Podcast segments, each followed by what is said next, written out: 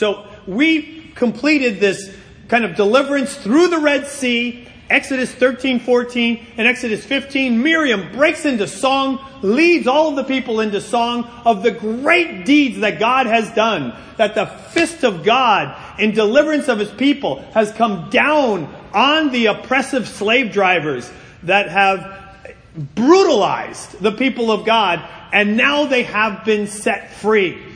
Breaking into song, traveling towards the promised land, and as they make their way just a couple weeks into the promised land, here we find them now in 16. The whole Israelite community set out from Elim and came to the desert of Sin.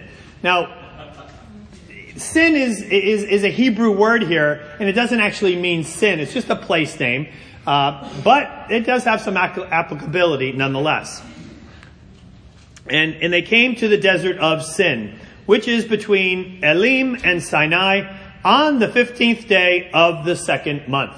So the, uh, the Passover, where they were delivered out of bondage, was on the 15th day of the first month. And so after kind of the, the first little bit of travels as they come out of Egypt, now we're, we're really just one month into this, but really only a few weeks into the desert right now. Uh, on the 15th day of the second month, after they had come out of Egypt. In the desert, this is an interesting verse here, the whole community grumbled against Moses and Aaron. The Israelites said to them, if only we had died by the Lord's hand in Egypt. Exclamation mark. I, I mean, I, I, think that's the what the what. Uh, not, not the manna that's coming. I mean, what the what? How, how is it that a grateful children of God, having been delivered on the path to the promised land, learning to rely on the, the word, on the Lord himself, that this quickly they could say, wow, you know what? This, this deliverance thing that God is claiming, I, I don't know. I, I think I'm over it already. Why, why not? Well, why couldn't we have been part of those that were condemned with the Lord? Maybe that would have been better for us. Wow, we'll, we'll come back to this. If only we had died by the Lord's hand in Egypt. There we sat round pots of meat and ate all the food we wanted but you have brought us out into this desert to starve this entire assembly to death. Then the Lord said to Moses, I will rain down bread from heaven for you. That doesn't seem like would be my first response, by the way. I was like, you go tell those people, little ungrateful, entitled. You, you know what? I, I've got a message for them. But what's God's message? Unbelievable, right? This is, this blows me away again and again because I, this is the God of the Old Testament. Yes, this is the God of the Old Testament and all the people have, have just basically said thanks but no thanks for everything that you've just done. The, the greatest deeds that anybody could have ever met. Thanks but no thanks. And now God says, you know what? I, I, I'm going to, I'm going to feed them tenderly. I'm going to gently float down this wonderful sweet bread from heaven for you. The people are to go out each day, gather enough for that day. This way, I will test them and see whether they will follow my instructions. On the sixth day, they are to prepare what they bring in, and that to be twice as much as they gather on other days. He's going to mention the Sabbath in just a moment here. First time it'll be mentioned. So Moses and Aaron said to all the Israelites, In the evening you will know that it was the Lord who brought you out of Egypt. And in the morning you will see the glory of the Lord, because he has heard your grumbling against him. Who are we that you should grumble against us? Moses also said. You will know that it was the Lord when he gives you meat in the evening and all the bread you want in the morning because he has heard your grumbling against him. Who are we? You're not grumbling against us, but against the Lord. Oof. Then Moses told Aaron, say to the entire Israelite community, come before the Lord, for he has heard your grumbling. Let me pause here. The beginning of all of this begins because God also hears. And it says at the burning bush, when he calls Moses, he calls to Moses, he says, I have seen the oppression of my people. I have heard their crying out because of the slave drivers, and I am concerned about their suffering. You know, it's beautiful that the God who hears his people at a time of their oppression, at a time of relative righteousness on their part, is the same God who hears them as being entitled little snot-nosed you know, ingrates, and still the response from God is one of, let me gather them. Let me take care of them. While Aaron was speaking, verse 10, to the whole Israelite community, they looked towards the desert, and there was the glory of the Lord appearing in the crowd, in the cloud. I would imagine if you're the multitude, the two million that are all kind of bumbling, stumbling into one another, trying to figure out where it is that we're going to go, where are the guys taking us, and that behold, you look, and of course the desert, there's no trees to block your view, there's just the desert, the wilderness, there's there, and whew, the glory of the Lord appears.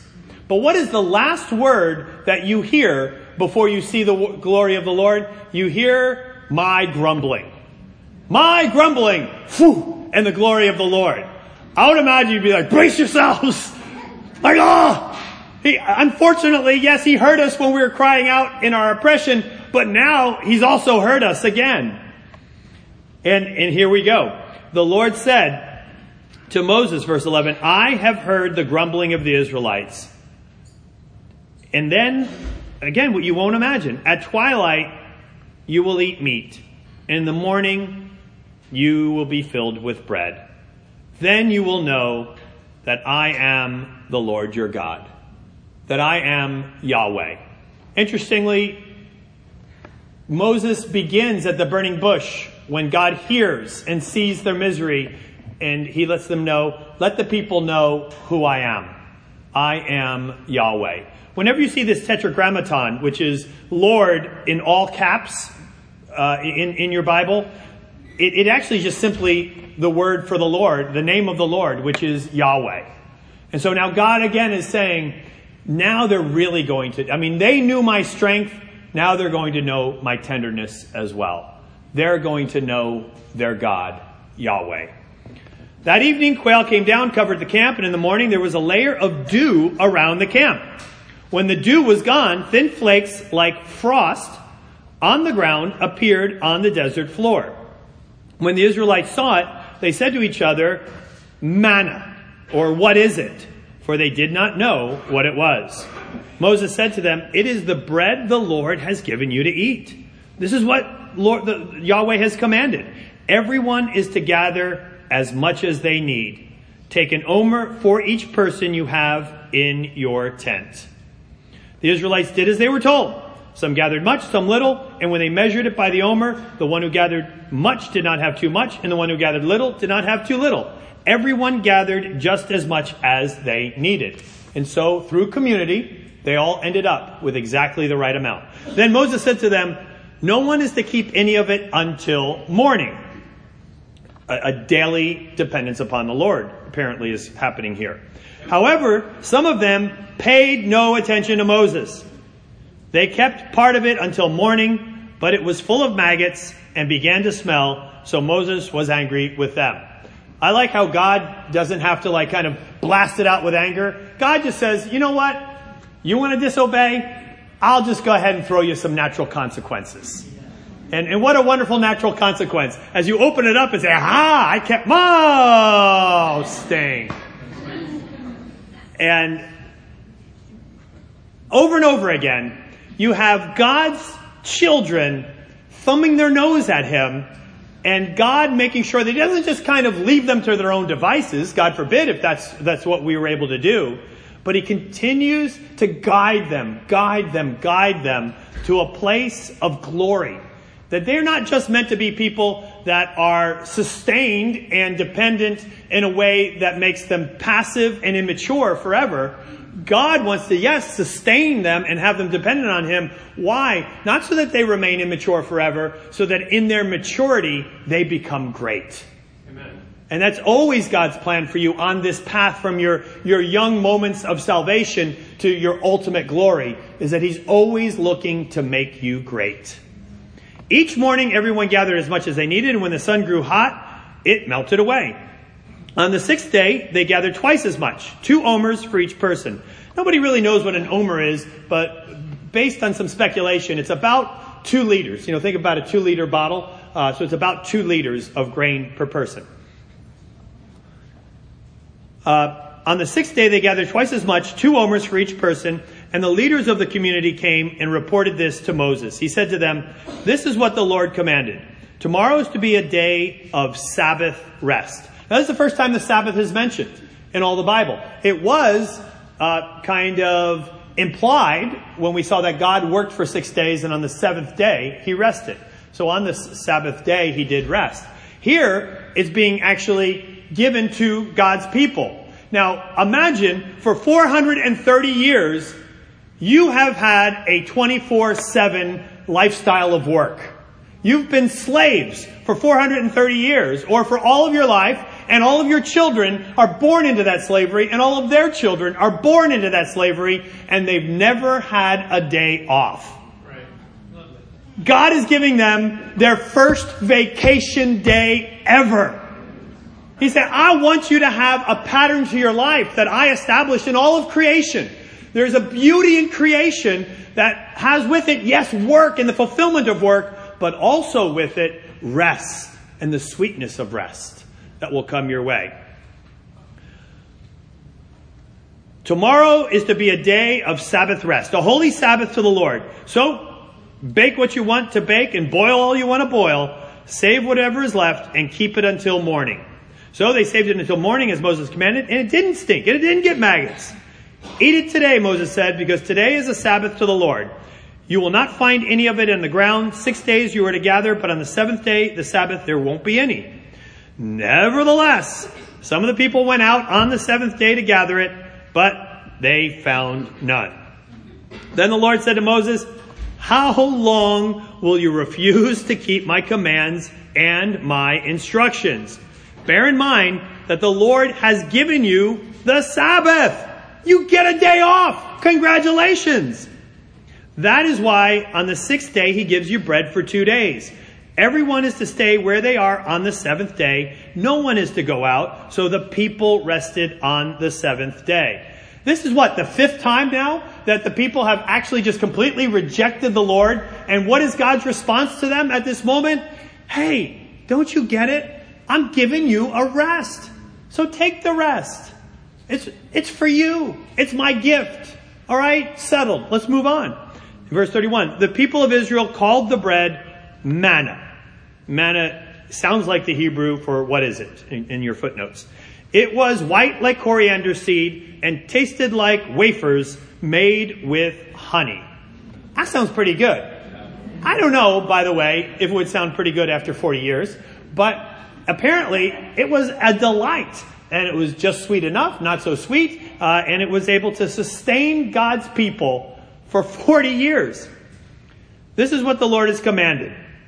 Take an omer of manna and keep it for generations to come, so they can see the bread I gave you to eat in the wilderness when I brought you out of Egypt.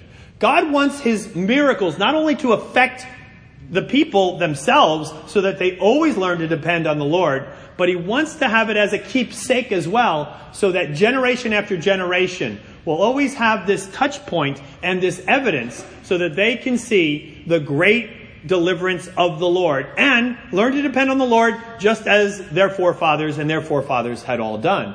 And so likewise, he gives us the word of the Lord, which we'll talk about in a moment, that is the same function for us.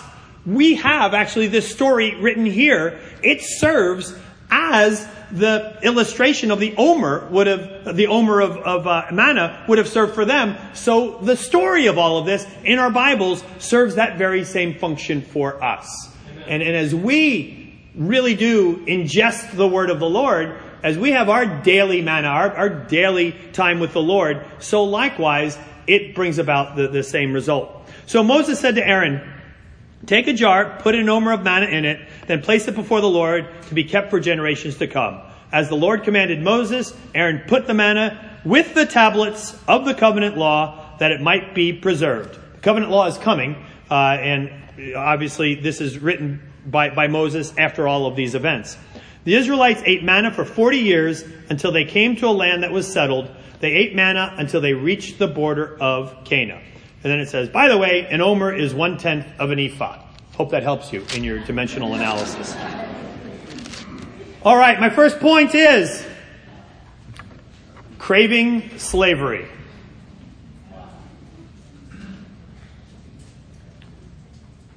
To be unshackled from the oppressive overlords and the brutality of the slave drivers of Egypt required only a moment.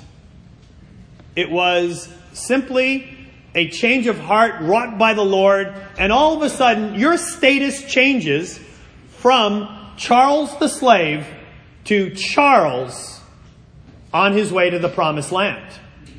But that is not really apparently enough to change the way that you make sense of all things in your life. And though we may go from being buried in baptism to being raised with Christ as we are delivered by the provision of the Lord, nonetheless, it's easier to take the boy out of slavery than to take the slavery out of the boy. Amen. And as, as we see here, we see a language of addiction and it's, and it's really the language of denial. And I don't not just that they wanted to go back to the Nile, uh, but, but it is the language of denial. That as you look back to your old life, you look back to that old life and you think, was it really so bad? You know, back then, I did what I wanted. I was my own man. I made my own decisions. I wasn't confined by the words of this book. If I wanted to go out and get blind drunk, well, I went out and I got blind drunk. That's right. That's right. That wasn't so bad. Everybody, sadly, has the idiocy of this thought process. And that despite an astounding deliverance that God brought in my life, in your life, it's so easy, so easy because you've gotten so used to the slavery. You've gotten so used to the slavery of of being enslaved by others' opinions of you. And suddenly, to transcend what other people think of you, it's not so easy. And it might be that, like the Israelites, back here in, in verse 3, ah, if only we had died back in Egypt. Back then, man, how would that? Remember, don't you remember we sat around those pots of meat? Wasn't that awesome? despite the fact that our backs were bleeding and that our, our hands were crippled with arthritis, and the, we're permanently bent over from the work that we had done, that your eyebrows were singed from the ovens of the work of that day. Oh, but all I remember is the pots of meat that were there. And it's very easy to get selective in this and very dangerous, of course, for this because it's what everyone who is addicted says to themselves. It's the excuse making tapes that run in our heads when we're not ready to really get serious, not just about wanting God to say we're okay, but to actually in our character and in our soul to be okay. To be delivered. Not just to be declared delivered, but to truly be delivered in our very person. That you are no longer one who needs to lie because you're no longer enslaved by others' opinions of you. That you no longer need the flirtations of your friends at school or the workplace to validate you in any way. Why? Because now you've come to rise above that and to gain all of your status and deliverance from God's affirmation of you. as the one whom he loves, with whom he's so well pleased. Now, the financial infidelity that ruled your life before is so difficult at times to seemingly have it purged away as we actually live our lives, even with the stuff that we have from God, by honoring God with it. It's so hard still to actually have taken out from us a bitterness that protected us, an unforgiveness that gave me security because, oh my goodness, what if I drop my shields and drop my guard with that person in my life? Can I really trust that I'll still be okay? These are not easy things. And even though you may have risen from the, the spiritual rebirth, there's all of this that still needs to be refined. And it's so easy to think, you know what? I was better off when I kept my mom in the doghouse. Because then I had some control and then I had peace of mind because I knew she was in the doghouse. And that actually gave me security along the way. Or perhaps it's, but when I gave into my anger, people actually did what I wanted. When I let my frustration boil over, it seemed like the kids were quicker to obey back then.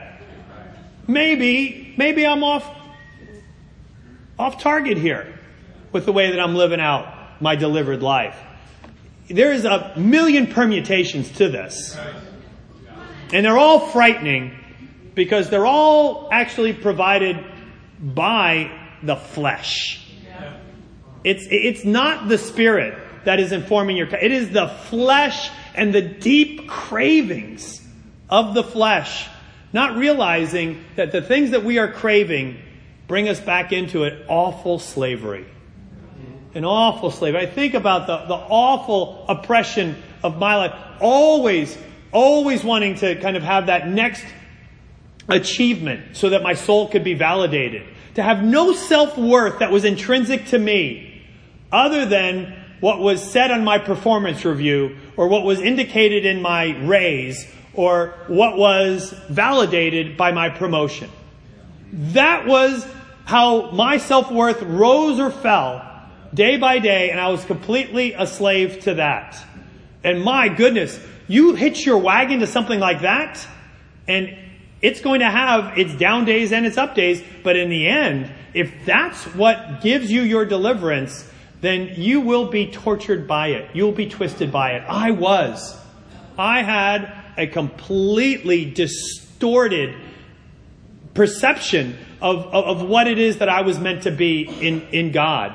And it was so distorted by the things that delivered me that all that bred out of that, the pride, the, the arrogance, the insecurity, the, the roller coaster of, of emotions that all came with that was all born out of a slavery to all of the things that God wants to deliver us. I don't know what it might, might be for you that you say, wow, remember back when we sat around those pots of coarse joking,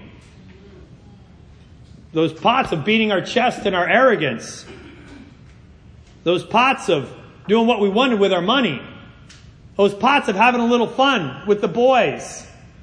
Those pots of gonna, you know, dishing with the girls about everybody else. Remember that? Wasn't there kind of a bit of thrill that? You know what? Sadly, there is a bit of a thrill in all of those things. And I know, I think probably more than the average person, let's say more than the abnormal person, I had ridiculous amounts of fun from any way that the world would measure fun. And if I were to look back at the pots of meat, matter of fact, all of my kind of fraternity brothers and that whole group, the stories they tell are my stories of what I did back then, of the craziness and the lunacy and how much fun and, and, and wildness that, that, that all of that was. And from, from any perspective, those pots of meat were wonderful. They were maybe in the moment, but I know that every morning when I woke up, and that's without fail, every morning when I woke up, there was a darkness in my soul and an emptiness that was indescribable. And, and you know what I would do? to, to try to overcome it in those days is just simply try to ignore the implications of living my life that way. You know what God wants us to do in our deliverance? He wants you to never ignore the implications of living your life this way. Living your life for Him.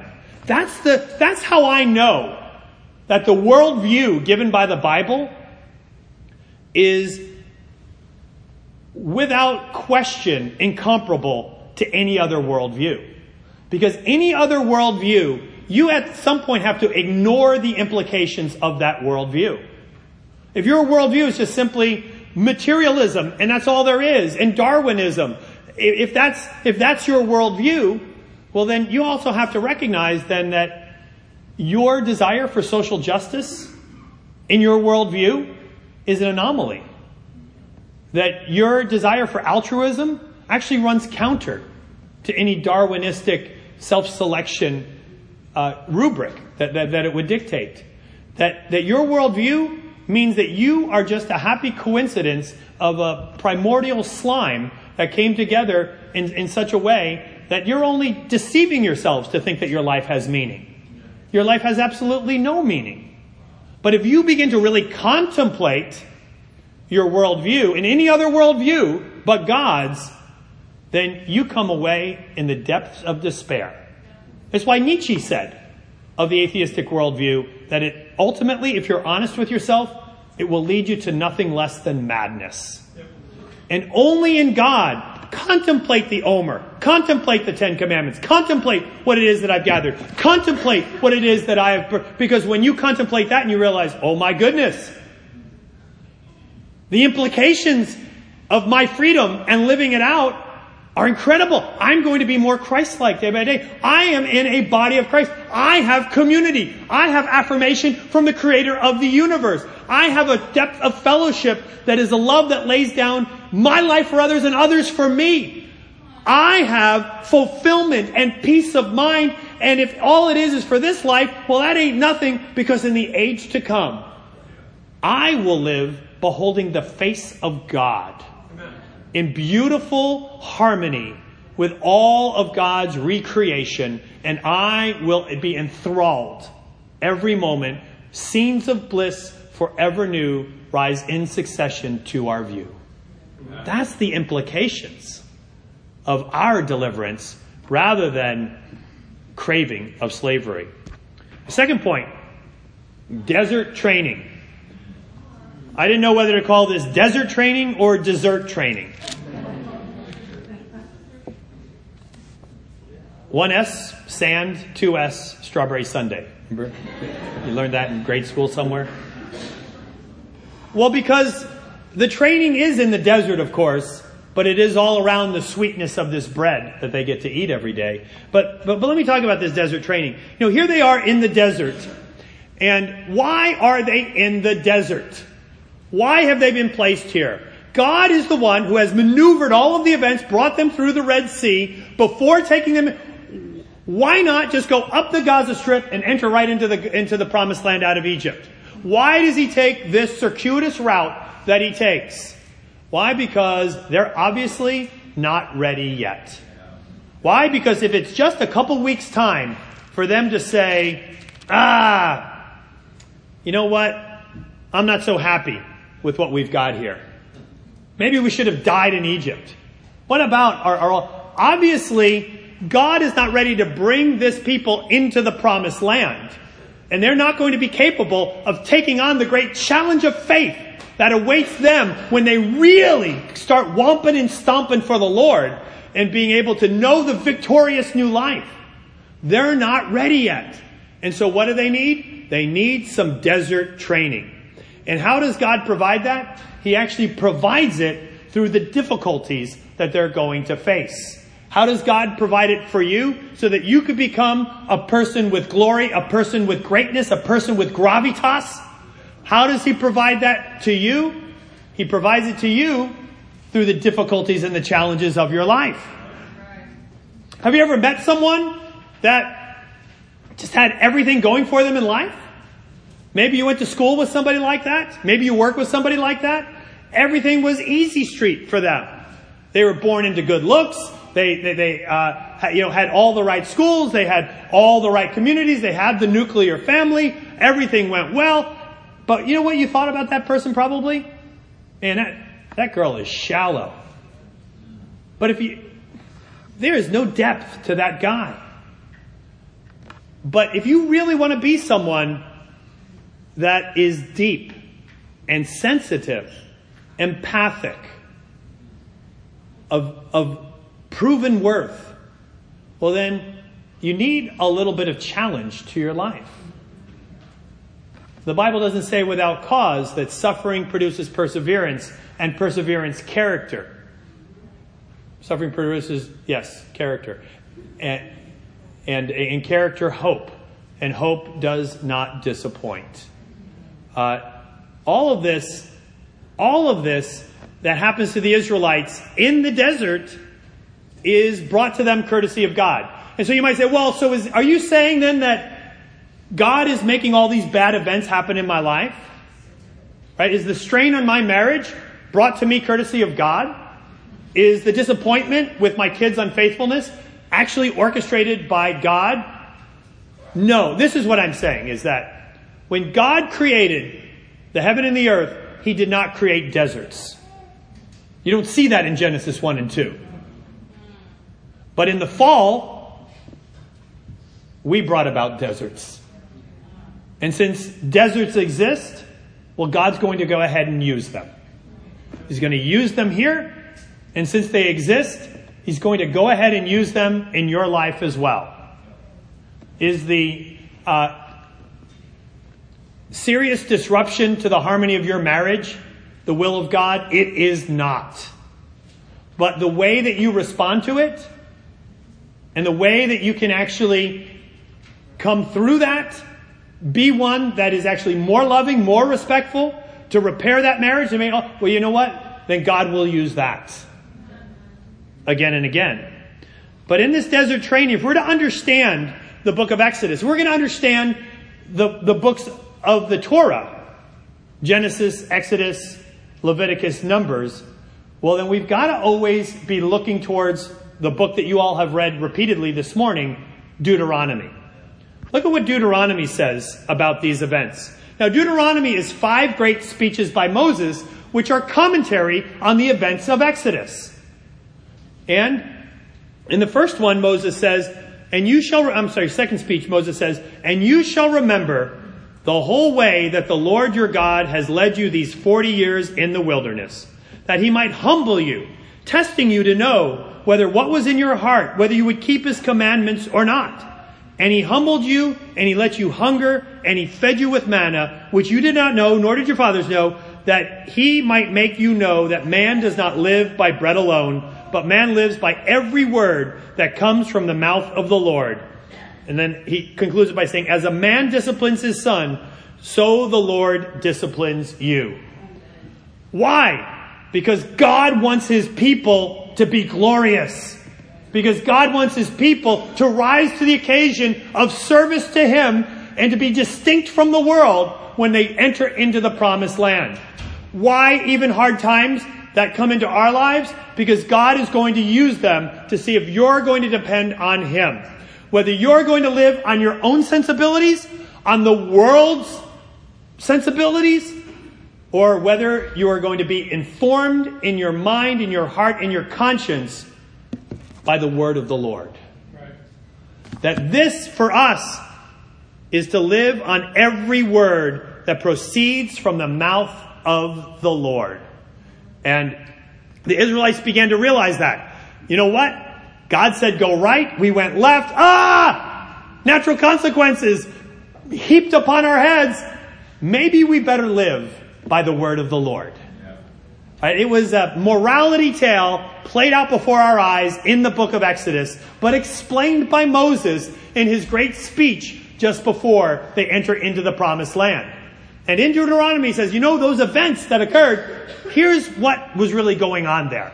And so it's good for us to have this insight from Moses as he talks about what he went through as he was leading the people. But it's good to have this insight for us as well to know that this is God's will. That not only have you crossed through the Red Sea. Not only have you been delivered out of your old life, but now that you have this new life, you are now going to be used by the Lord. And you know what? God says, if that's going to happen, you're going to have to learn to depend every day on the word of the Lord. As Jesus says, give us this day our daily bread. What, what is that daily bread? No, not the manna that comes down from heaven. It is the word of the Lord. The word of the Lord that shows us the bread from heaven. As Jesus explains in John 6, I am the bread of life that comes down from heaven. Moses, he even says. Moses didn't give you that. It's verse 32 on in, in uh, John 6. Moses isn't the one who gave you the bread, but it's the Lord who gave it to you, and I am that bread. Now, if we're going to understand our lives, how, how can we live free? The very thing the Israelites didn't get because they're like, I want to go back, I want to go back. If we're to understand how are we to live free, well, then the way that you will understand what to do with that freedom comes from a daily dependence and beautiful humility on the word of the Lord. But if you begin in any way to discount that deliverance and devalue that humility and begin to rely on self, and the way that that happens is our prayer life becomes anemic, and our study of the word of the Lord becomes a checkbox and then something worse. Nothing at all. No, nothing deliberate, nothing that's, I'm really going to learn the word of the Lord. Maybe it's uh, what, what some people call lucky dipping. Ah, I don't know what to read. Um, let me see here. Oh, teach me your way, Lord, that I may rely on your faithfulness. Give me an undivided heart that I may fear your name. Hey, I guess that's what I'm going to do today. Uh, that wasn't bad, by the way. But, but if that's all that we've got going on, then you are not aligning yourself with God's will for your gravitas and your greatness and your glory. It is going to happen when you begin to depend on the word of the Lord every day. When they had to gather the sustenance from the Lord, why did God have it come down as flakes that they would bake or boil? Why didn't he just go all the way with the miracle? Why didn't he just put cakes on tables in their homes? Like, oh, look at it, hand me one of those. Why? Because God wants you to cooperate with his provision. All that he provides you, though, is all the more remarkable when you are participating in that provision with the Lord. And the other thing that's, that's pretty amazing about this provision is that it's done in community. He says, each one of you go out and gather. But as you gather, gather for your households. Right.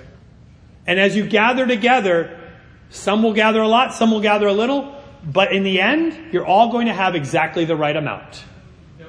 It's all going to be right on time for every one of you. And and they measured it by the omer. The one who gathered too much did not have too much, and the one who gathered too little didn't have too little. Everyone gathered just as much as they needed, and, and thus they had.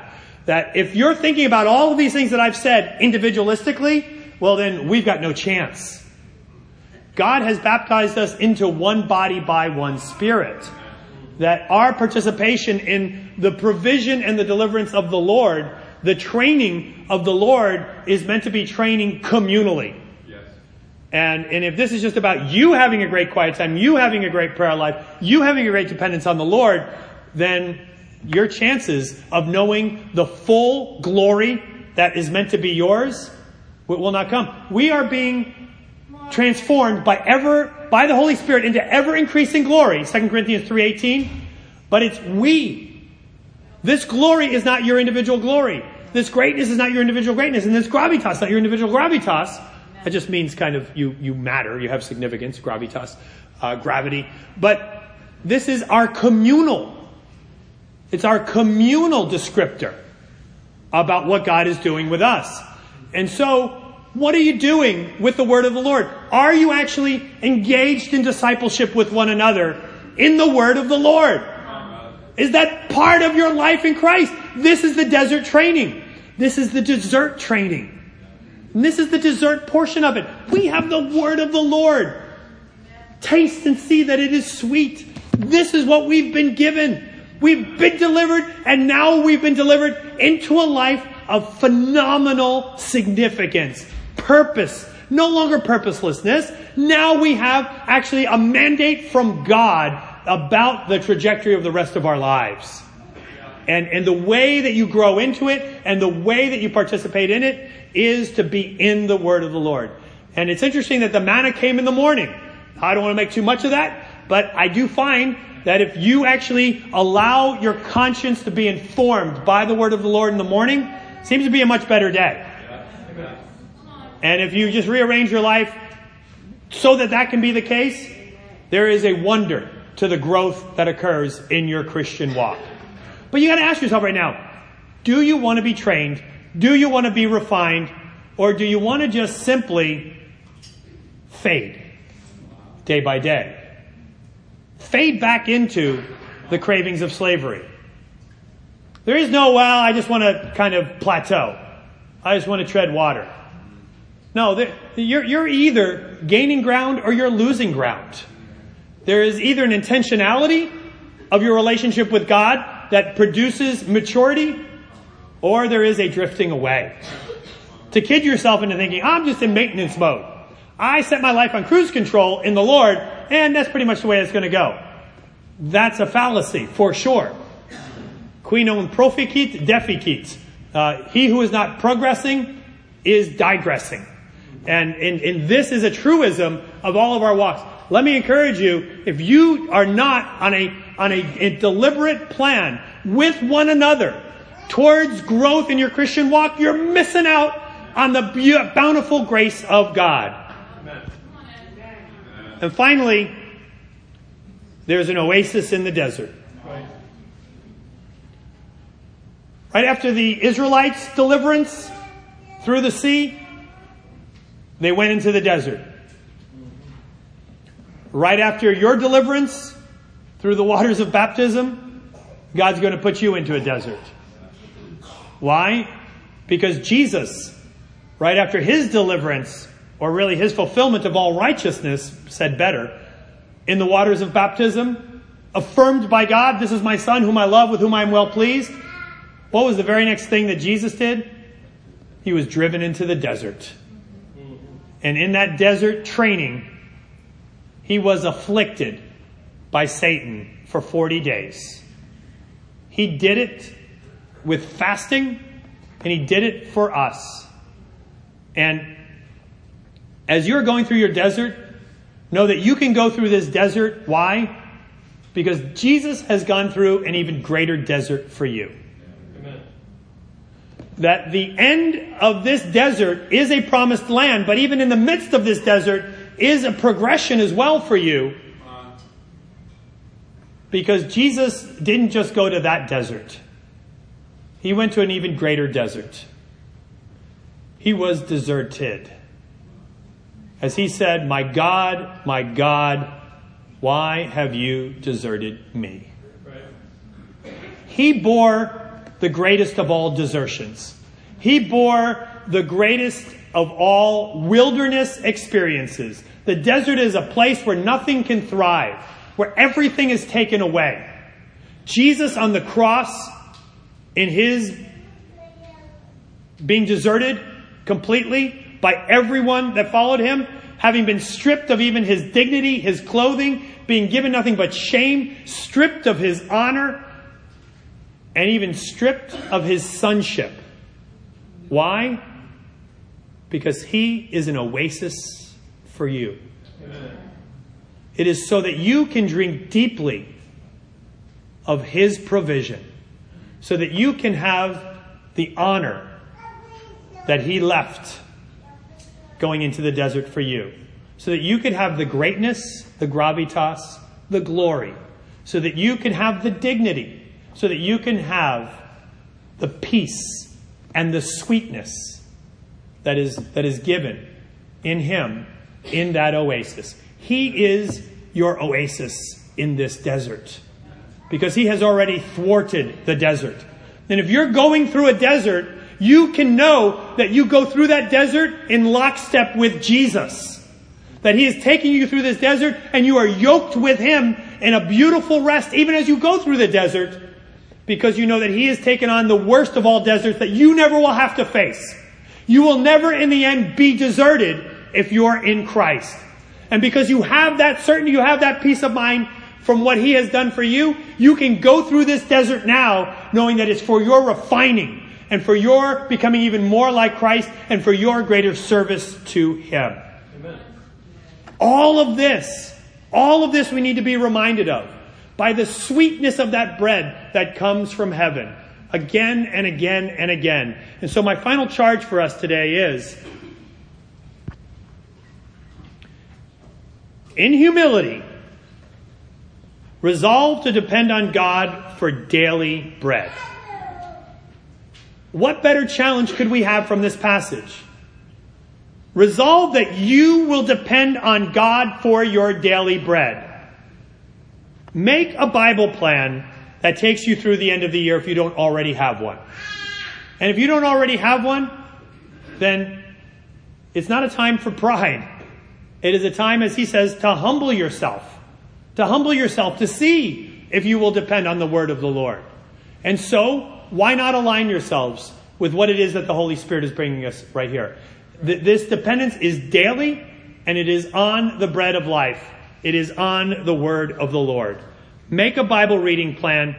You've got 56 days from now until the end of the year. Why not just have a, a 56 day Bible reading plan? If you don't have one, let me suggest this. Have the bread of life in your life every day. Jesus every day for the next 56 days. Jesus in the 16 chapters of Mark, 24 of Luke, and 21 of John. If you read one chapter a day and two chapters on Sabbaths, then you will complete every one of these chapters between now and December 31st. And I just want you to ask one question so that you are an active reader. You're an intentional reader. That you are a reader that is being humbled and inspired by the text. What is something sweet about Jesus, the bread of life, that I just encountered in my reading today? And if you could just make a, a, list of one thing just one thing as you read all of Mark 1 and all of the wonders of what Jesus does in Mark. Just one thing. But then on December 31st, you're going to have a list of 56 things. And it will enthrall your soul and it will enliven your walk and it will refine you in the way that God wanted to refine the Israelites in the desert.